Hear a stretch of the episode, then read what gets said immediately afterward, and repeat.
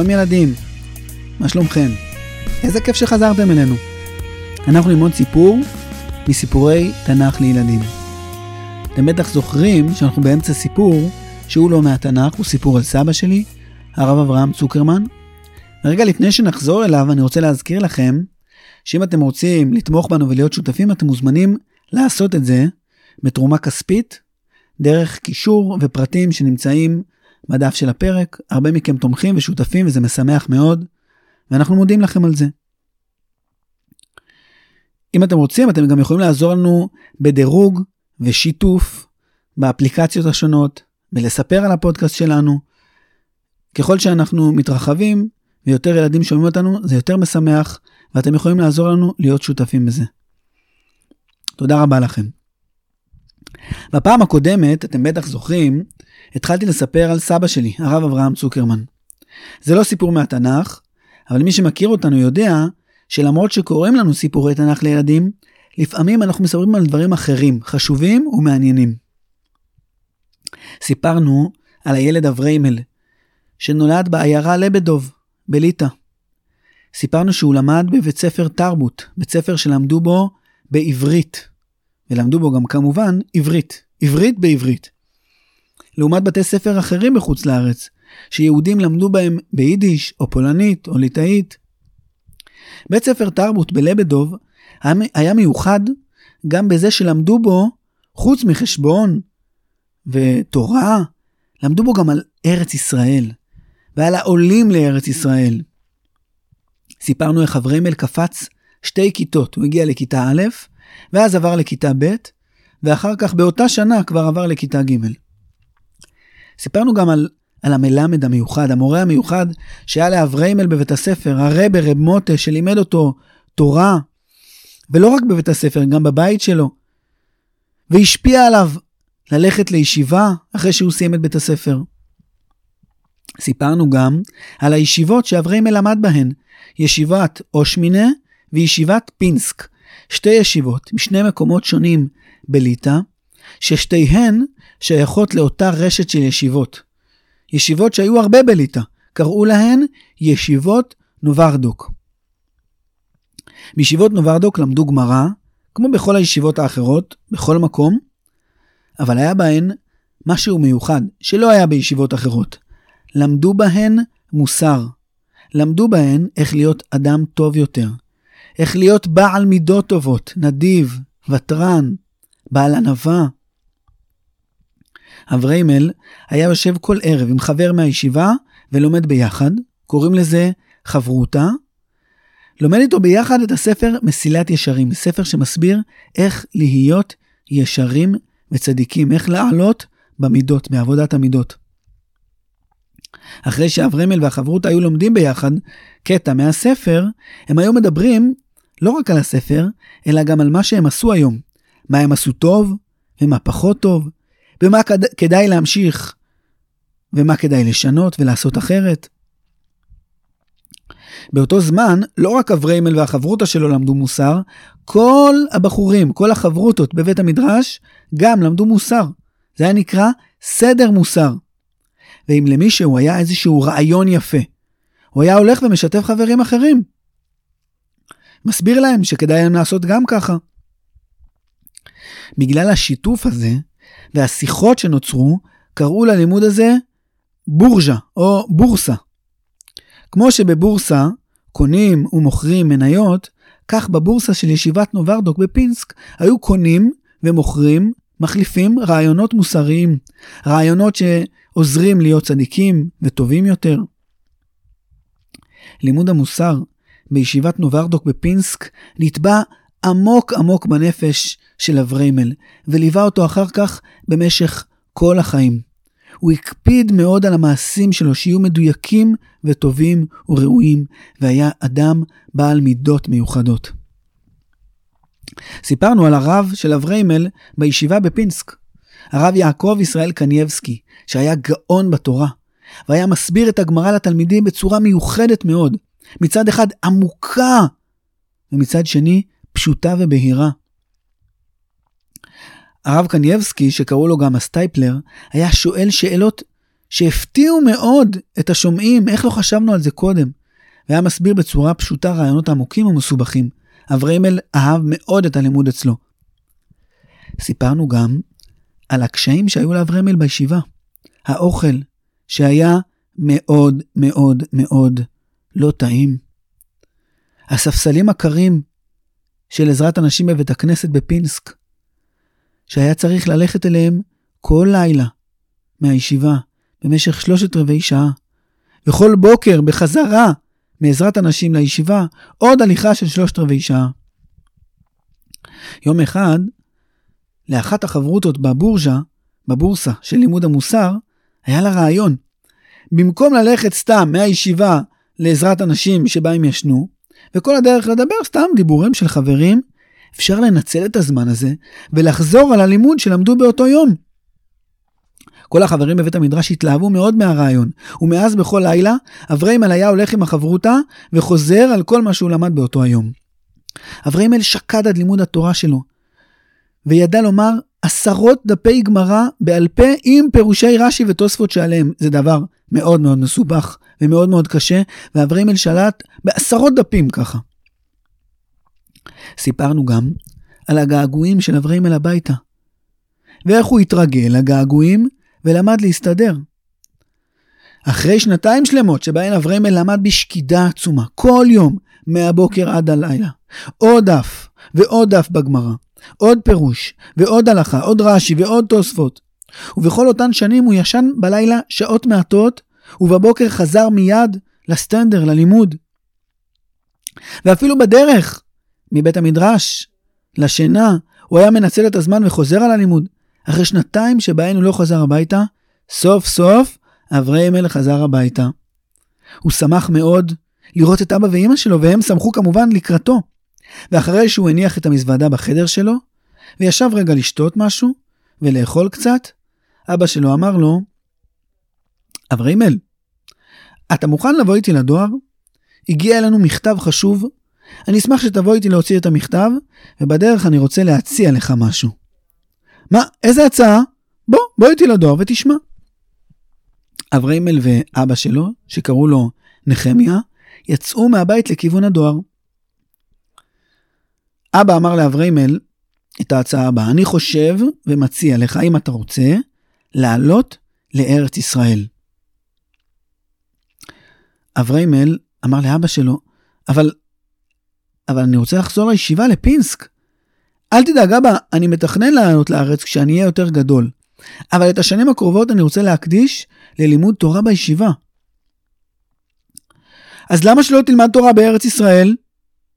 אבא של אבריימל שאל אותו. והוא ענה לו, אבא, אני לומד בישיבה בפינסק. זאת ישיבה מצוינת. אני לומד אצל הרב קנייבסקי, אצל הסטייפלר, שיעורים נפלאים. אני לא רוצה לוותר על זה. אברהימל, נכון שהישיבה בפינסק היא ישיבה מצוינת, ונכון שהיא שייכת לרשת הישיבות שנקראות ישיבות נוברדוק? אתה יודע שגם בארץ ישראל יש ישיבה של נוברדוק. בבני ברק יש ישיבה כזו. וכמו שעברת מאושמינה לפינסק, תעבור מפינסק לבני ברק. מה הבעיה? אבל אז אברימל חשב על עוד בעיה. אבא, זה לא כזה פשוט לעלות לארץ. הבריטים שולטים בארץ, והם הגבילו את העלייה, הם לא מרשים לכל יהודי שרוצה לעלות. ורק מי שיש לו אישור מיוחד, אישור שקוראים לו סרטיפיקט, רק הוא יכול לעלות לארץ. והבריטים לא מחלקים כל כך בקלות את האישורים האלה, את הסרטיפיקטים האלה. הם לא נותנים ליהודים לעלות, אז איך אתה רוצה בדיוק שאני אעלה לארץ? נכון, אבריימל. אבל אתה יודע שאנשים שרוצים לבוא ללמוד בארץ, באוניברסיטה או בישיבה, מקבלים אישור. ואתה יודע עוד משהו? אני הגשתי בקשה בשמך לעלות לארץ וללמוד בישיבת נוברדוק בבני ברק. ועכשיו אני הולך לדואר לראות אם האישור הגיע כבר. אברהימל שמע את זה והתלהב נורא, אבל פתאום עלו לו מלא מלא שאלות. מה, אבל אבא, אני אעלה לבד לארץ? אז אבא אמר לו, לא, אני גם רוצה לעלות איתך, ואני כבר קיבלתי אישור, יש לי כבר סרטיפיקט בבית. אתה יודע שצריך הרבה עובדים, הרבה פועלי בניין בבני ברק ובארץ ישראל, והבריטים נותנים אישור לאנשים שעוסקים בבניין, וככה אני קיבלתי אישור עלייה, כי קיבלתי סרטיפיקט, ואני גם מתכנן לעלות. ואתה יודע משהו, אני גם קניתי כרטיסים כבר, בשבילי ובשבילך, לאונייה לעלות לארץ. אמא וחווה יישארו פה. חווה לא הצליחה לקבל סרטיפיקט, חווה הייתה אחות של אבריימל. ואבא אמר לו, חווה לא הצליחה לקבל אישור, אז אמא תישאר איתה, אתה ואני, אם אתה מסכים, אם אתה רוצה, נעלה יחד לארץ ישראל, לבני ברק.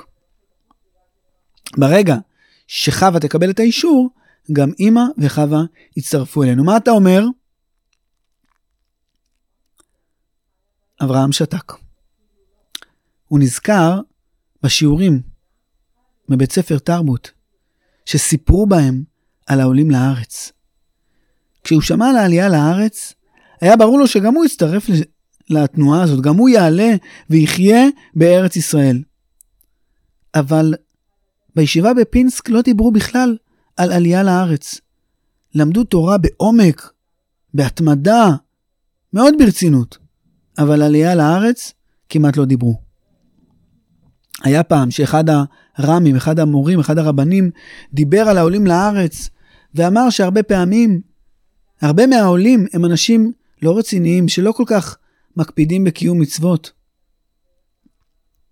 ואנשים שעולים לארץ עלולים ללמוד מהמעשים שלהם. אברהם מתלבט. הלימוד אצל הרב קנייבסקי היה יקר לו מאוד. אבל הייתה פה הזדמנות. אברהם ואבא שלו, נחמיה, הגיעו יחד לדואר. הם חיכו בתור בשקט. אברהם היה מהורהר, הוא חשב על ההצעה שהוא שמע.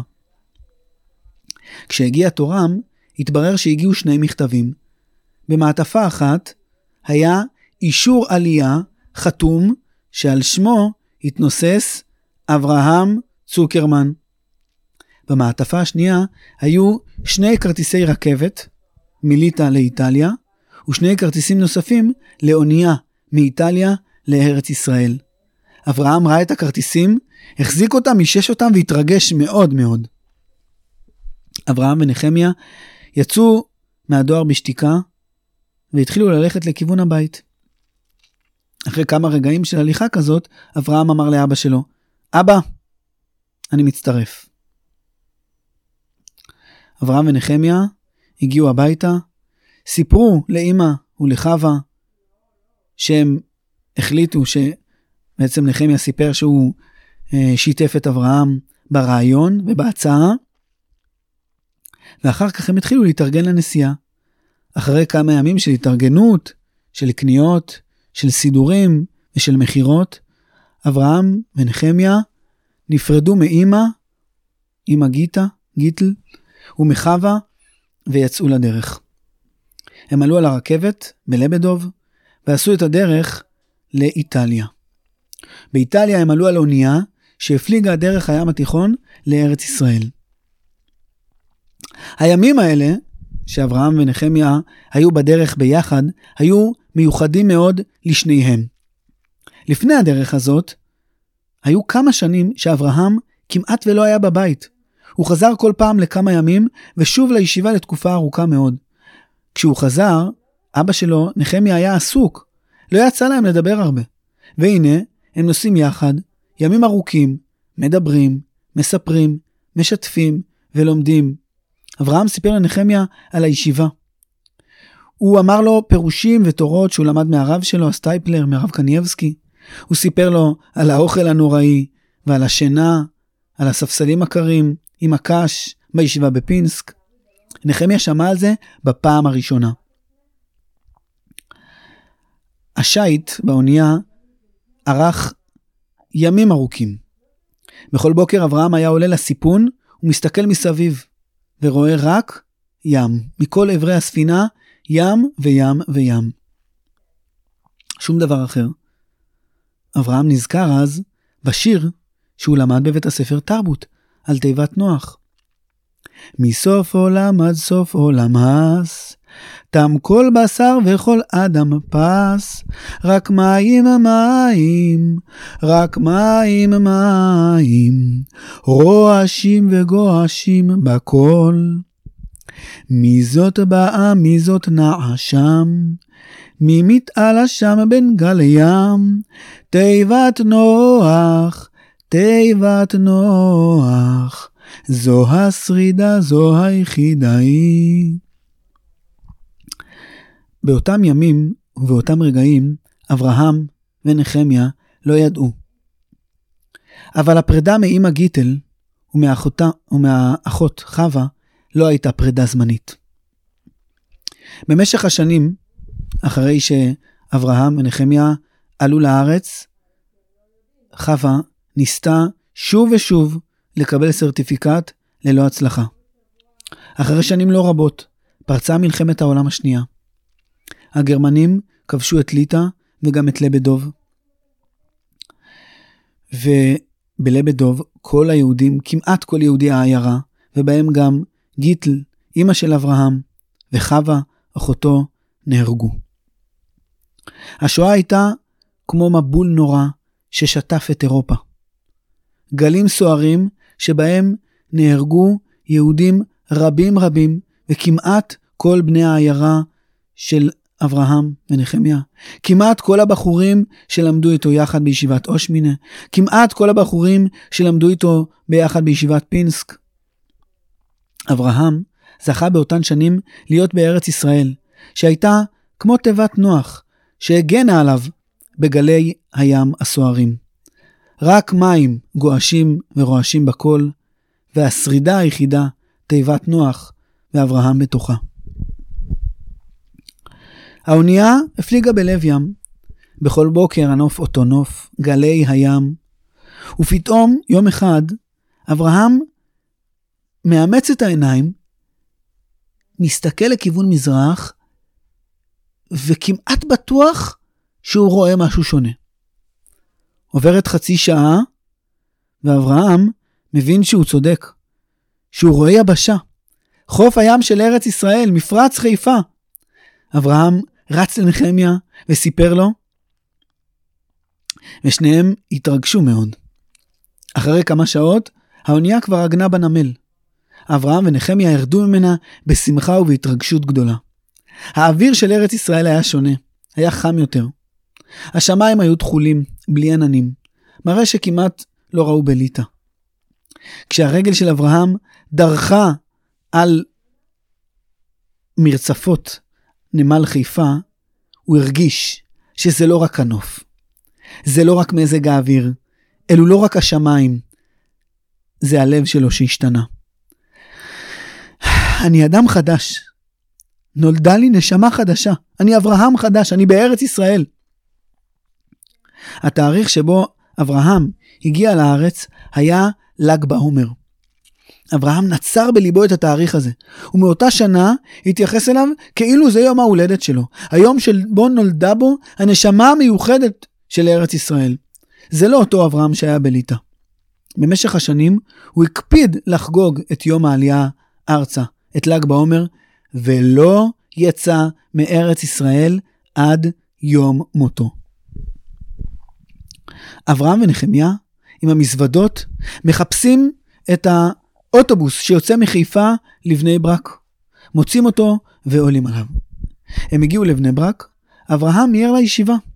אבא שלו, נחמיה, התחיל לסדר את ענייניו והתחיל לעבוד בבני ברק בבנייה, מה שהוא היה רגיל לעבוד בלבדוב. אברהם נכנס לבית המדרש של ישיבת נוברדוק בבני ברק, קראו לה גם ישיבת בית יוסף. הוא שמע את קולות הלימוד וכל כך התגעגע. הוא נגע בסטנדרים וכל כך התגעגע. הוא הסתכל על ספרי הלימוד ופשוט הרגיש שהוא חזר הביתה.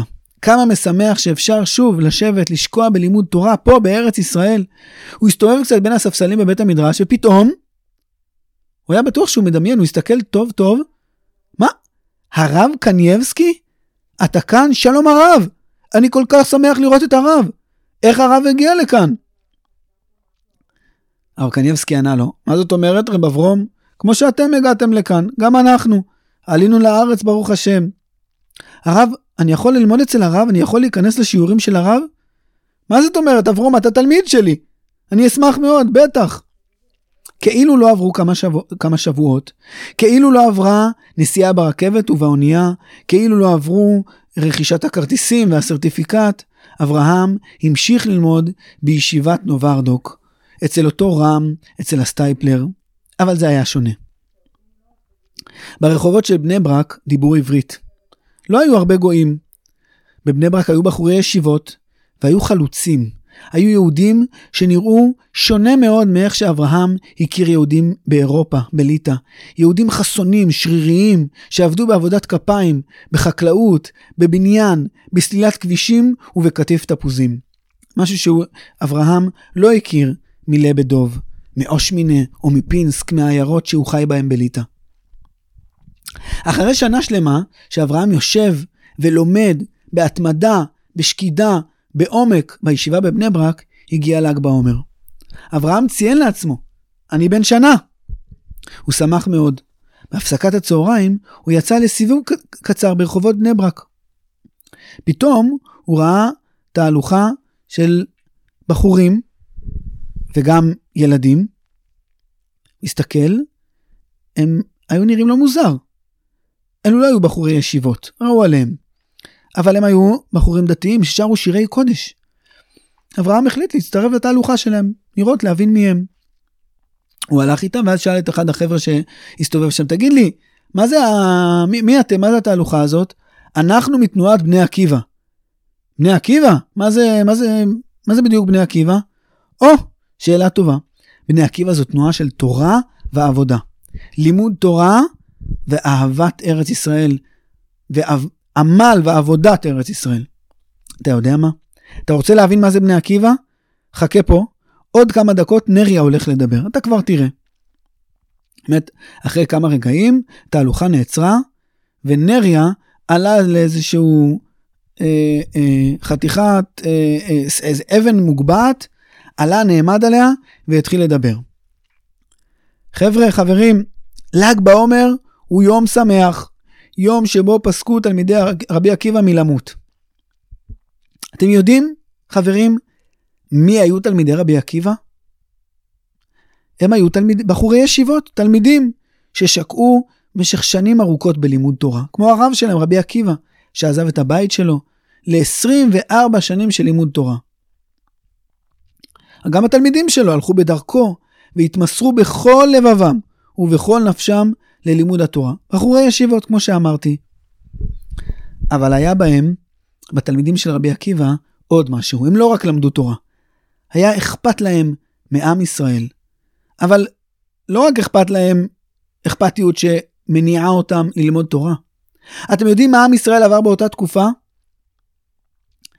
אלו היו שנים לא מעטות אחרי חורבן בית המקדש. סליחה, שנים לא רבות אחרי חורבן בית המקדש. המצב בארץ ישראל, שנקראה אז יהודה, היה קשה מאוד. הרומאים גזרו גזרות קשות על היהודים. והיה יהודי אחד, אתם בטח, בטוח מכירים אותו, שהחליט למרוד ברומאים ולגאול את עם ישראל. קראו לו שמעון בן כוסבא. רבי עקיבא ראה את הגבורה שלו, ראה את ההתארגנות ואת האומץ שלו ואמר, הנה, דרך כוכב, הנה בא הגואל המושיע, שיגאל את ישראל מהרומאים. ולכוכב הזה שדרך, שזהר, הוא קרא בר כוכבא, במקום בן כוסבא, כמו שהיה השם האמיתי שלו. רבי עקיבא תמך בבר כוכבא, ואמר לו, איך אני יכול לעזור לך? אתה רוצה שאני אהיה הקשר שלך בקרב? אתה רוצה שאני אלך איתך ואעזור לך לסחוב את הכלי נשק שלו? בר כוכבא צחק, אתה כבר זקן, אתה כבר לא באמת יכול להצטרף לקרבות. אבל, תגיד לתלמידים שלך, שיתגייסו לצבא שלי, שיעזרו לי, מה אתה אומר? רבי עקיבא היה מסור ללימוד תורה בצורה בלתי רגילה, שום דבר לא ביטל אותו מלימוד. אבל כשבר כוכבא ביקש ממנו את הדבר הזה, הוא נכנס לבית המדרש, דפק על הבימה ואמר, רבותיי, זה הזמן לסגור את הגמרא, צריך אתכם, קדימה, תתגייסו לצבא של בר כוכבא. תלמידים של רבי עקיבא עזבו את בית המדרש, הצטרפו לגייסות של בר כוכבא, הם התאמנו, רצו וקפצו, עשו אימוני כושר ונשק, למדו להחזיק חרב, מגן, למדו לירות בחץ וקשת, למדו להסתער, והפכו לחיילים גיבורים בצבא של בר כוכבא. אנחנו בני עקיבא! נריה המשיך ואמר לחברים שהלכו בתהלוכה. אנחנו רוצים ללכת בדרכו של רבי עקיבא. אנחנו רוצים להיות דבקים בתורה כמו רבי עקיבא ותלמידיו. ואנחנו רוצים להתגייס ולעזור לעם ישראל לא רק בתפילה ותורה, אלא גם במלחמה וגם בעבודה, כמו התלמידים של רבי עקיבא. אנחנו בני עקיבא רוצים להצטרף לבנאים ולחקלאים שבונים את ארץ ישראל. אנחנו רוצים להצטרף ללוחמים שלומדים להשתמש בנשק ומגנים על ארץ ישראל. בני עקיבא בדרכו של רבי עקיבא, ל"ג בעומר שמח, עלו נעלה. נריה סיים לדבר, וכולם מחאו כפיים בהתלהבות. אברהם הצטרף למוחאים כפיים בהתלהבות רבה. הוא לא שמע אף פעם דיבורים כל כך יפים ונפלאים. הוא הלך לנריה, לחץ את ידו, ואמר לו, שכוייך, שכוייך, דברים נפלאים, כל הכבוד לך. נריה שאל אותו, מי אתה? אני אברהם צוקרמן. עליתי לארץ לפני שנה בדיוק. אני לומד פה בישיבה, בבית יוסף, נוברדוק, ב... אצל הסטייפלר, פה בבני ברק. ומי אתה? נריה אמר לו, אני מוישה צבי מנקין. למדתי ברוסיה גם בישיבות. עליתי לארץ לפני כמה שנים ללמוד בישיבת מרכז הרב. הישיבה של הרב הגדול, של הרב של ארץ ישראל, הרב קוק, זכר צדיק לברכה. אני פעיל בבני עקיבא. יש לי הצעה בשבילך. אברהם שאל אותו, מה, מה אתה רוצה להציע לי? אז נריה ענה לו, אני מציע שאני לא אגיד לך את זה עכשיו, ניפגש מחר ונדבר עליה. עכשיו נמשיך בתהלוכה, מחר אני אבוא אליך לישיבה ונדבר, אני אגיד לך בדיוק מה ההצעה שלי, בסדר? נו, מה אתם אומרים? מה נריה הציע לאברהם? אני מניח שזה מסקרן אתכם. אנחנו נספר על זה, בעזרת השם, בפעם הבאה של המשך הסיפור על רב אברהם צוקרמן בסיפורי תנ"ך לילדים. תודה רבה שהאזנתם לנו. להתראות.